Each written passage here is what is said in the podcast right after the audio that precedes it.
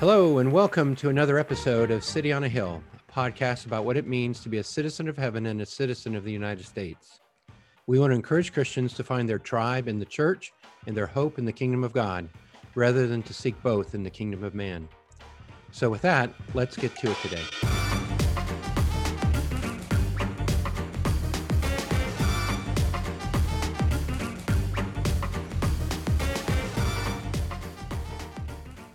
Well, hello, my name is Eric Eastep, And I'm Scott Reevely. and this is the City on a Hill podcast. Welcome back, listeners. Welcome back, Scott. How are you? I'm good. You know what, Eric? No one ever welcomes you. Oh, welcome this, thank this you. afternoon, Eric. Thank you. I feel welcome. now. Really glad you're here. I'm glad you're here as well because a solo podcast wouldn't be great. well, it might be great, but I don't know. oh, well, what's going on? You you you showed me a little video and said, "Hey, I think I have an, an idea about a podcast. What is a podcast episode? What is going on?" That's a great question. No, someone sent me a YouTube link to an author who was trying to sell a book by convincing me that the church is in grave danger. And he said, in no uncertain terms, that I, as a church leader, need to start speaking out about how awful CRT is, about the unchristian, uh, how unchristian the cancel culture is, and how bad it is to be woke, and all of these things. And the thing that struck me about it was I mean, because somebody sent it to me, I wanted to respond to the person who sent it to me. Okay. And so I was in my mind crafting, like, that's not right, and that's not right, and he's messed up here. And here's a problem with this assumption that this guy making. I mean, all this list of things in my in my brain, and then I'm realizing that what happened on the video was he said, if you're not doing this, essentially to the degree that he wants you to, you're a coward and you're unfaithful and you are um, you know setting the church up for ruin and on and on. And i realized you know what? If i reply if i argue then i am uh, admitting to him that i'm a coward that i'm setting the church up for ruin and that i'm unfaithful and it's like he was so certain that he was right. Even though he wasn't right, hmm. that I just realized this happens all the time. This happens everywhere. In fact, one of the things that is so frustrating is to try and have a conversation with someone about political things and even about the intersection of po- politics and faith and to have them assert something that it, you know, with such certainty that may or may not be the whole story that you can't you can't talk about it. Sure. And I mean, it shuts off the conversation, and it makes it so that you really can't pursue what is true. You have to just uh, acquiesce to the person's certain uh, point of view. And and I, I mean, if if this was the only time that it happened to me, I might have just blown it off or responded to the person who sent it to me or something. But this um, th- this is the way that it goes down every single time is that I want to have a conversation with somebody and they like are so set and so certain in what they're doing that there's no conversation to be had. Right. It's a done deal already, and not usually it's not only a done deal if I offer any kind of alternative, not opposing, just alternative way of looking at things. Then uh, it, there's some level of you know intolerance or some level of you're you know you're sort of a knucklehead for not completely agreeing with me Mm-hmm. and so that uh, i just thought it would be worth us talking about the um, um, essentially our desire I'll, I'll lump myself in there too our desire for certainty what is it about people who speak um, as though they're certain that has a persuasive element to it. What is it? Why do people even listen to those kind of people? I mean, that's what I ask in this video. It's like, why are really are people really listening to this? And the answer is yes. And the answer is yes. And I was trying to think why. What is it? Because it wasn't the clarity, certainly wasn't the clarity of his arguments, nor was it the truthfulness of his arguments. Ne- he was neither clear nor true. Yet um, he's got more listeners, you know, in one episode than we have in our whole thing. You know, I mean, it's just like, really? Hey, leave me out of this. Yeah, okay, you're out. But um, then we'll cut our listeners in half. I'll only take my my set of listeners, and he's got way more than me. Then, yeah. But if you want to contribute your listeners, that's fine That's too. funny. He still is way ahead. And why? Because he speaks with a, a level of certainty, with a lack of nuance, and with uh, you know essentially a post- posturing in such a way that makes the um, anybody who questions the certainty of his claims uh, to be foolish or cowardice or whatever. So Right. And, and we've all been in these type of situations. Like you can picture either Uncle Jim at Thanksgiving, you're sitting next to him and you start a conversation and realize, uh oh, this started and I, I, there's nothing I can do here. It's not going to be, I can't ask a question to maybe try to go somewhere else with it or, or um, ask for clarification or maybe let's see if we can steer that. That's, that's one way. And I've been in many a room and many a conversation realized, oh, this isn't going to get anywhere helpful. Um, but this is more about uh, not just the people who may lack maturity to have a, a dialogue about something. This is about leaders, and we're talking about st- the certainty politicians or commentators or writers or I'll throw fundraisers in there um, that they have they use certainty to compel you to do things. And why is it we feel compelled? why is Why it that's appealing? that? Yeah. Well, bef- before you even answer that question, I think that's a great question. I would also say, though, your your Uncle Jim at Thanksgiving. I mean, I don't know if every listener has the mental picture of Uncle Jim at Thanksgiving, but that is that is right there for me. And the fact that that the person at Thanksgiving dinner is so certain mm-hmm. is a result of them listening to people who are so certain without being thoughtful or critical or questioning about you know what's being said or the, un- the underlying assumptions about what's being said. In other words the analysis of what they have heard hasn't really transpired so uh, they just sort of uh, you know Regurgitate, regurgitate yeah. what is there. I didn't it's thanksgiving dinner. I didn't do any regurgitation but uh, we did. So um, anyway, I, I think that the like you were saying, the the leaders, writers, speakers, politicians who speak that way uh, really um, set the table for the you know the private citizens or the amateurs among us to have the to talk about things in the same way because we haven't really thought beyond what we've heard stated certainly. So And I think there's also, and we, we can get to some examples uh, to kind of line this out, but I think there's there's almost a rule in play as well. Um, the proclivity I have to speak assertively about something increases with my lack of knowledge about it. Um, I, I, I just, I've just seen that to be true. If I don't know much about something and I'm just regurg- if I'm just regurgitating something, I don't know much about anything at all. I'm just repeating what someone else said, and I can be really adamant about it. But if you become more of an expert on something, you end up talking in a more nuanced way, and you end up, I feel like a little bit more humble in, about it. Like, well, it could be this, it could be this, because I know I have this depth of knowledge about something.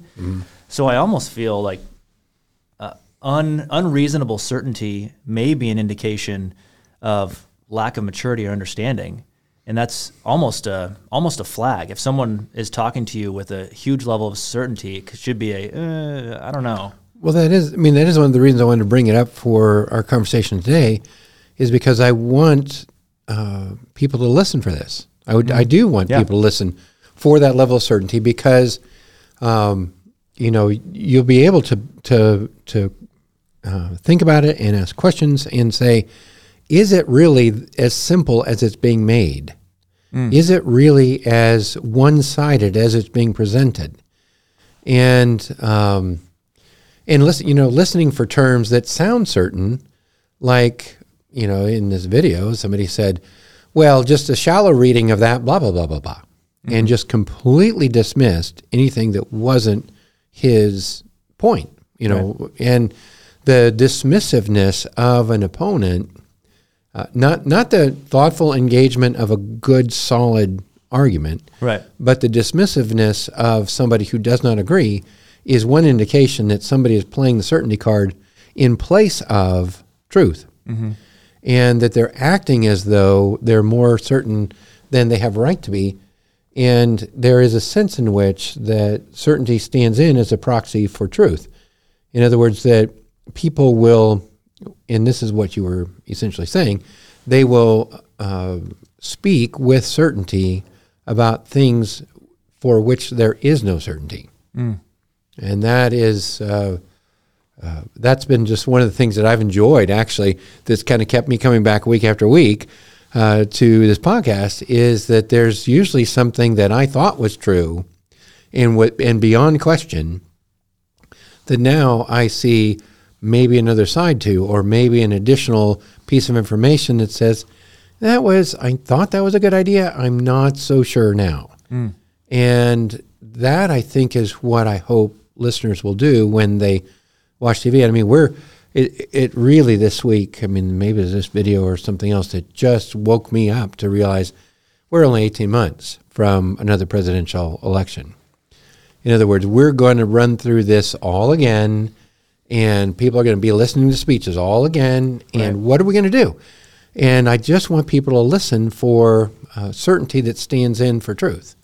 And those two are not the same thing. Well, and just as a uh, incentive, we live in a republic. And I think that's a bit of grace there. But because we live in a republic, we have recurring electoral cycles all the time. And so it would behoove you, Christian, to uh, practice listening well and hearing those type of arguments or or fallacious arguments that are said loudly does not make them any more true. So be prepared for that and go, hey, another, another cycle's coming up um, on the political political realm, but it's everywhere. It's it's marketing. It's it's the Super Bowl commercials. It's um, it's the things you read. All of it has a desire to be louder. So then you go, oh, it's pretty loud. I, it must be right. Must be right. Yeah, must be true. So, what are some things that uh, that you've read recently? Then that's Oh, this- so we were talking about this yesterday, and I we need examples. I, I, I think I just said, well, we'll just open the paper tomorrow, and I'm sure there'll be something in there. so we we both were going to put the same example down that we read last night or yesterday or to this morning, um, and one of them is from, or the one was from uh, something tr- uh, Trump said in at a rally recently. He said, "Standing before you today, I am the only candidate who can make this promise. I will prevent World War III because I really believe you're going to have World War III." Wow, I, that's certain. that is certain. two two certain things. One, you're going to have it. Two, I will prevent it. Or, or technically, he said, "I'm I'm the only one who can make this promise." so I, there's A third also, one. There's a third one there. Um, so v- very certain, and there's also some fear mongering going on there for sure. I can I can scare you. No one likes World War III, um, but I'm the one that can prevent it. I'm certain. That's right. Follow me, kind of thing. And and that's a good illustration of, of certainty standing in for truth. There's no way that those statements are true. Right. Um, he, you know, if, if if it's true, you're going to have World War III. Number one, he can't prevent it. Number two, he's not the only person who can. I mean, it's just like right. it's it's self refuted in that little paragraph. anyway. Another one he said a couple days ago. Um, he basically said, "I'm going to be indicted on Tuesday or arrested on Tuesday," and we're recording this on Thursday, and he has not been arrested. So I'm just pointing out he was he was very certain about that, Oh. but it did not happen. Another one I read, um, opened up the paper today, and this was the headline uh, in one of the opinion pieces: "Life certainties, death, taxes, and bailouts." And the last paragraph says of that of that article says that means that it it isn't only death, taxes, and bailouts that are inevitable. The next final cr- financial crisis is too. Just very very certain. The, the next financial crisis is inevitable, um, as are bailouts. So a bunch of bunch of certainty in the in the news the last couple days. That is that is funny, isn't it? That Oh, um, it used to be death and taxes were all that was inevitable, but now bailouts are, And financial crises. and financial crises. So, uh, go figure. Hmm. Well, there's, um, you know, one one of the things this prompted me to do, I will say, is it prompted me to say, what is it about certainty that people like? What I mean, what is it that makes us gravitate toward uh, people who state things in a certain way? And uh, so I uh, did a little research. That's generous to say that. Eric's laughing because we're um, we're learning how to use ChatGPT around here. And I asked ChatGPT, I said, give me a summary of the academic literature on why the brain loves certainty and include citations. And so it included citations, which I won't bore you with. And, uh, but it said, number one reason people love certainty and the brain loves certainty is uncertainty increases stress and anxiety. And so you want to be certain so you have less strain, stress and less anxiety.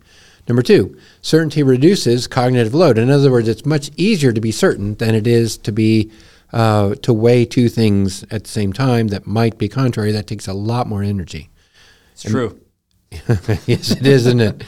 Um, and that's what that's why we're doing this podcast. So you will put forth the effort to think about things from multiple vantage points. Number three, certainty leads to more positive emotions. In other words, you're going to be um, happier or less uh, stressed if you are certain. And that comes across when somebody's speaking in a certain tone. They sound more confident. They sound more energetic. They sound, you know, more optimistic, maybe. Mm-hmm. Um, and so you've heard the advice: say it like you mean it, or say it like you believe it, or something like that. Yeah. Other things, fake it till you make it, that kind of thing. But oh yeah, yeah. But it, that's what the advice is: is it will the doing of it or the saying of it will engender the mm-hmm. res, the feeling and response. And then um, this one I think is quite funny. The the fourth reason the academic later, literature says that the brain loves certainty is that uncertainty impairs decision making. In other words, it's hard to make decisions when you are weighing incomplete or incorrect information that may or may not um, confirm your initial thought. And so it's hard to decide when things are, uh, you know, um, a little less clear. Even though the real world is less clear, we want to pretend it's not so that we can make a quick decision. So, mm-hmm. anyway, I thought that was pretty. I thought that was pretty interesting. That yeah, we are wired, you know, even in our brains, you might say, to want um, certainty. So we respond to it when we hear it from a political uh, platform sure. or whatever. So, well, and I can confirm that. I I love the feeling of having made a decision. It's it because you bring in certainty and you're good. Um, in fact, one of the things I really don't like is when maybe, hey, you want to watch a movie? Okay, we'll watch a movie. And I, I want to get to figuring out what movie we're going to watch as soon as possible. And so that decision is made. Now we're certain this is the thing we're going to do. And then we'll maybe we'll or, or going out to lunch or something. Hey, where are we going to go? It's just that classic back and forth. What I hate is when, okay, we're going to do this. And then the question gets re brought back up. No, can we relitigate this? Can we re be uncertain about this? And it's just angst inducing. And I'd much rather be certain than not.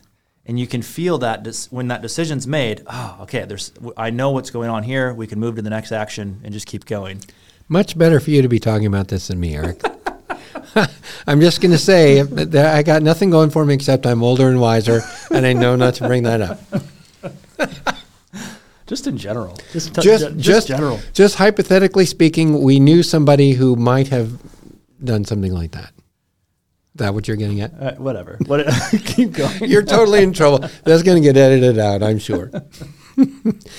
oh dear. well, what what happens when um, when politics intersects this uh, desire for certainty, according to the literature. Mm. Yeah, the literature talks about. Um, well, it's going to drive us towards particular things. Mm-hmm. It drives towards confirmation bias. What uh, is what is confirmation bias? Just um, so I can be confirmed in it. So Make sure I, I, think the same thing. Uh, confirmation bias is you you you believe something about something, and you're reading um, something that agrees with you, and you're you're preset to want to confirm what you already believe. Mm-hmm. So, oh, yep, I agree with this because it agrees with me, basically, and I just keep moving on. I don't. There's no uh, critical thinking there. It's just My team, not my team. Okay, we'll just keep going. Um, so if there's certainty that that's going to drive that's going to encourage confirmation bias not critical thinking because critical thinking requires holding things and evaluating them and not being certain about the answer until you've done good evaluation and good um, good working through the problem uh, one, one of the other things it can do um, is emphasize i think kind of the us versus them mentality um, which is group identity stuff. If if there's conviction, if there's not just conviction, but that certainty we're talking about, uh, it's really easy to just paint us versus them. Evil, good. We're we're going to split up these groups, and it's going to be like this. And we're on, we're on the us side, and they're on the them side. We're on the good side. They're on the evil side. Uh, that that just lends itself towards that type of thinking, that type of identification, and then also moral conviction. Um, there, we're, we're talking about certainty as a proxy for truth. Um, often, truth is it lends itself towards morality as well. And man, that, that person is certain they, they must they must be moral as well if they're because they're, they're true because they're right. So there's, um, and, I, and I would say certainty does not mean someone is right, um, but that's that's a potential reaction that you will have uh, listening to certainty. Yeah, there are probably other things that it does that uh, has that effect on you for, you know, in other ways. I suppose certainty does, but the reality is, my hope is that people will listen more carefully, and even listen for certainty and see, ask the question. Then, is that certainty justified? That's really ultimately the the question that I want people to come away with Sure. is that is the certainty that I'm listening to justified? And you know, in the case of this video that I started with, it is definitely not justified, in my estimation. Mm-hmm. And um, if we can, if we do anything with this podcast, and, and people just stop, take a breath, and listen, is it is the certainty justified? That will be an accomplishment that I would be very happy mm-hmm. for this episode to to do here. Mm-hmm.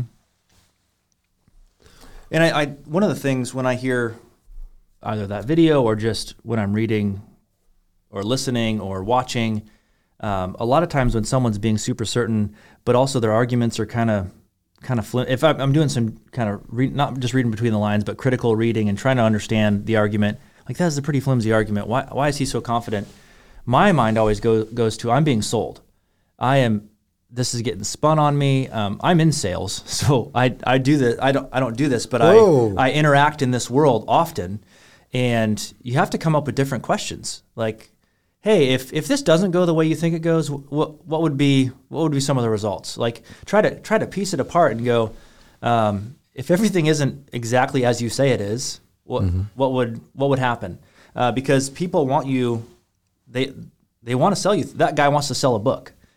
He wants to sell a book. He wants to get on another on another show, on another podcast, um, and get in front of more people. He's he's trying to do something, and if if you're not paying for the content, you're probably the person that's um, being sold. So that's a that's one of the frameworks I use. Is is this person trying to sell something to me or get me to buy something? That's probably a better better way to say that. Um, and what are they trying to get from me?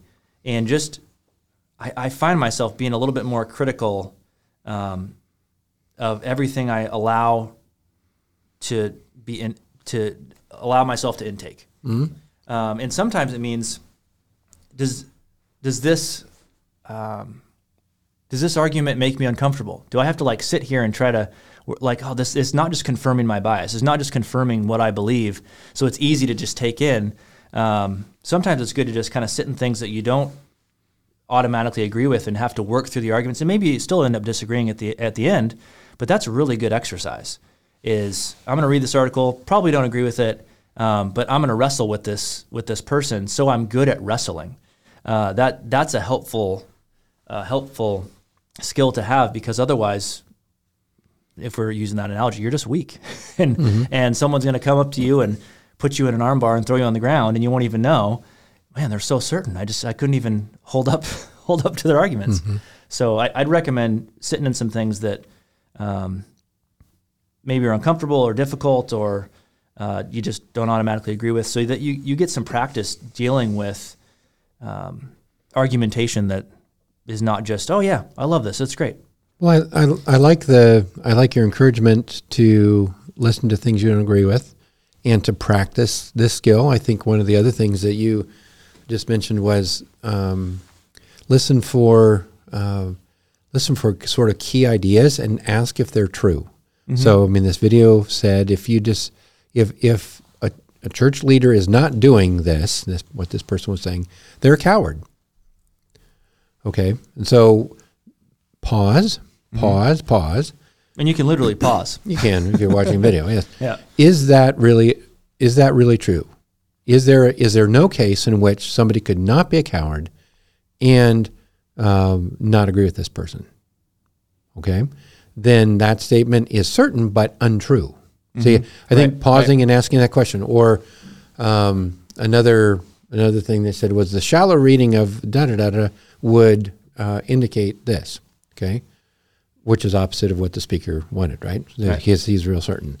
And therefore dismissed any alternate reading as shallow. Well, hang on just a minute. Okay. You could read it in a non shallow way and still disagree with this with the speaker. Okay. In other words, what he's saying certainly is untrue. So we it's just that hit pause and ask yourself the question, is what he's saying always the case? Is it as certain as he says it is? And for my from uh, my experience in this with this video, it was like no and no, no and no, no and no. Please stop. Well, and if you get enough no's, probably not as many as you just said, but if you get enough no's, then you've disqualified the person you're listening to. Ah, I don't have to listen to you anymore because I've said no to this question too many times. And, and now you're no longer a trustworthy source. And if you can confirm that, uh, which again takes some time, takes some critical listening, critical reading, critical viewing, um, then you can dwell on what's good and beautiful and true rather than something that's not. And you don't spend as much time with that person. I, I do think that there's a sense in which people who are untrustworthy could say a true thing. Sure. or could say something that might even be helpful for me. Sure. So it's not that I, you know, I dismiss them and don't listen to them anymore, or I, I somebody says yes, yes, yes, yes, and then I accept everything they say. I still think about this the same Yeah. way all the time. Right. And you're, I mean, you're you're right. It's it becomes obvious what better sources are than others, Right. but you're still doing this kind of process of pausing, asking, is this true? Is this not true? The whole way along. Now, I was trying to think, why did this bother me so much? Was it just because I have a podcast about church and politics that this fired me up? And it isn't. Okay. I, it is, but it isn't. Okay. Uh, because there's, there are several places in the scripture that talk about this very thing and frame it in spiritual language. Because I, I, I want you to realize what is at stake when you do this. And this is, this is some of the stress for me. Uh, let me just start with Colossians chapter 2, verse 8. See to it that no one takes you captive by philosophy and empty deceit, according to human tradition, according to the elemental spirits of the world, and not according to Christ. All right. No, no one takes you captive by philosophy and empty deceit.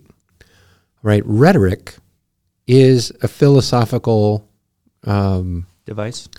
device or sub uh, category or something. I mean, rhetoric is philosophical. That's what we're talking about. Don't let somebody take you captive by that or empty deceit or use that rhetoric to deceive you. That's what was happening in the video that I was talking about. Right. And Colossians 2 8 says, don't let that happen. According to human tradition, okay, this is going to be best for uh, us, for our nation, whatever. But then he goes on to say, according to the elemental spirits of the world. And I just have to say that it all of a sudden it becomes a spiritual issue whether you can seriously think about these arguments or not, whether you can see through the rhetoric or not. And then he then he puts a clincher in, and not according to Christ. Um, this uh, I I shouldn't just continue to parse this video without telling you what it is. I don't want you to watch it though, but it was um, it talked about evangelism. People in, in his, his view of evangelism was tell people partisan uh, things and they will flock to your church. You want to do evangelism, people are hungry for that. Yes, they are. And it isn't the gospel of Christ, it is not according to Christ. That's elemental spirits for sure. It was really that. And that's what got me fired up about this. I mean, 2 Corinthians 10 4 and 5 says the same kind of thing. For the weapons of our warfare are not of the flesh, but have divine power to destroy strongholds. We destroy arguments, which is rhetoric, and every lofty opinion raised against the knowledge of God, and take every thought captive to the obedience of Christ. There is this obligation that Christians have to be thoughtful and to guard their thoughts and to be careful as they listen to rhetoric to ask the question is it true or is it not true? Is that the complete picture or is this person appearing more certain than the case warrants? Mm. And that that too is spiritual. The weapons of our warfare are not of the flesh, but have divine power.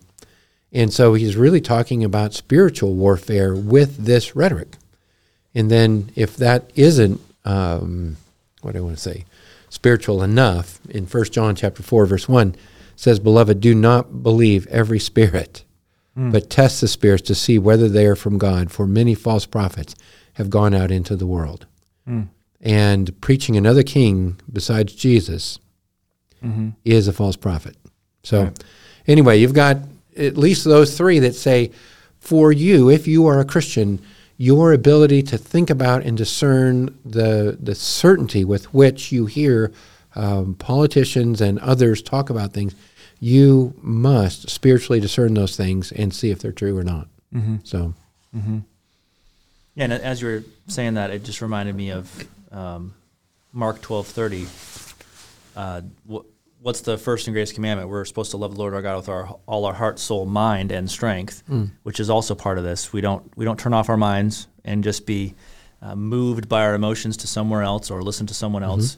Um, so it's it's not just a warfare thing. It's it's a way we love God is with our mind. Yeah, good. That's a good so, thing, Dad. Thank you. Anything else we want to add on this? Oh, are you, I, are you certain we're good? I've probably been just a little too fired up about it, so I probably ought to just give myself a timeout and uh, see if I can do better next time. But sounds good. And, and I, yeah, we do encourage you all to maybe do some practice. The next thing you watch, the next thing you read, um, maybe hit pause a couple times and evaluate some things and see is there some is there some un um, unnecessary certainty in the way things are being argued, and then evaluate it accordingly. So. And if you find something interesting, send us an email at city or at comment at cityonahillpodcast.com. We'd love to hear what you find out. And, and or if you've got another video like this, send it straight to Eric because I don't need another one. Yeah. Still, send it to the email. That'll be yeah, fine. that's fine. Um, until then, until next time, don't forget to subscribe on Apple Podcasts or wherever you get your podcasts. Rate us; that's always helpful. Um, review is also helpful. Uh, get this to other people. Share it with a friend. And if you do have questions, send them to comment at cityonahillpodcast.com. And we look forward to the next conversation.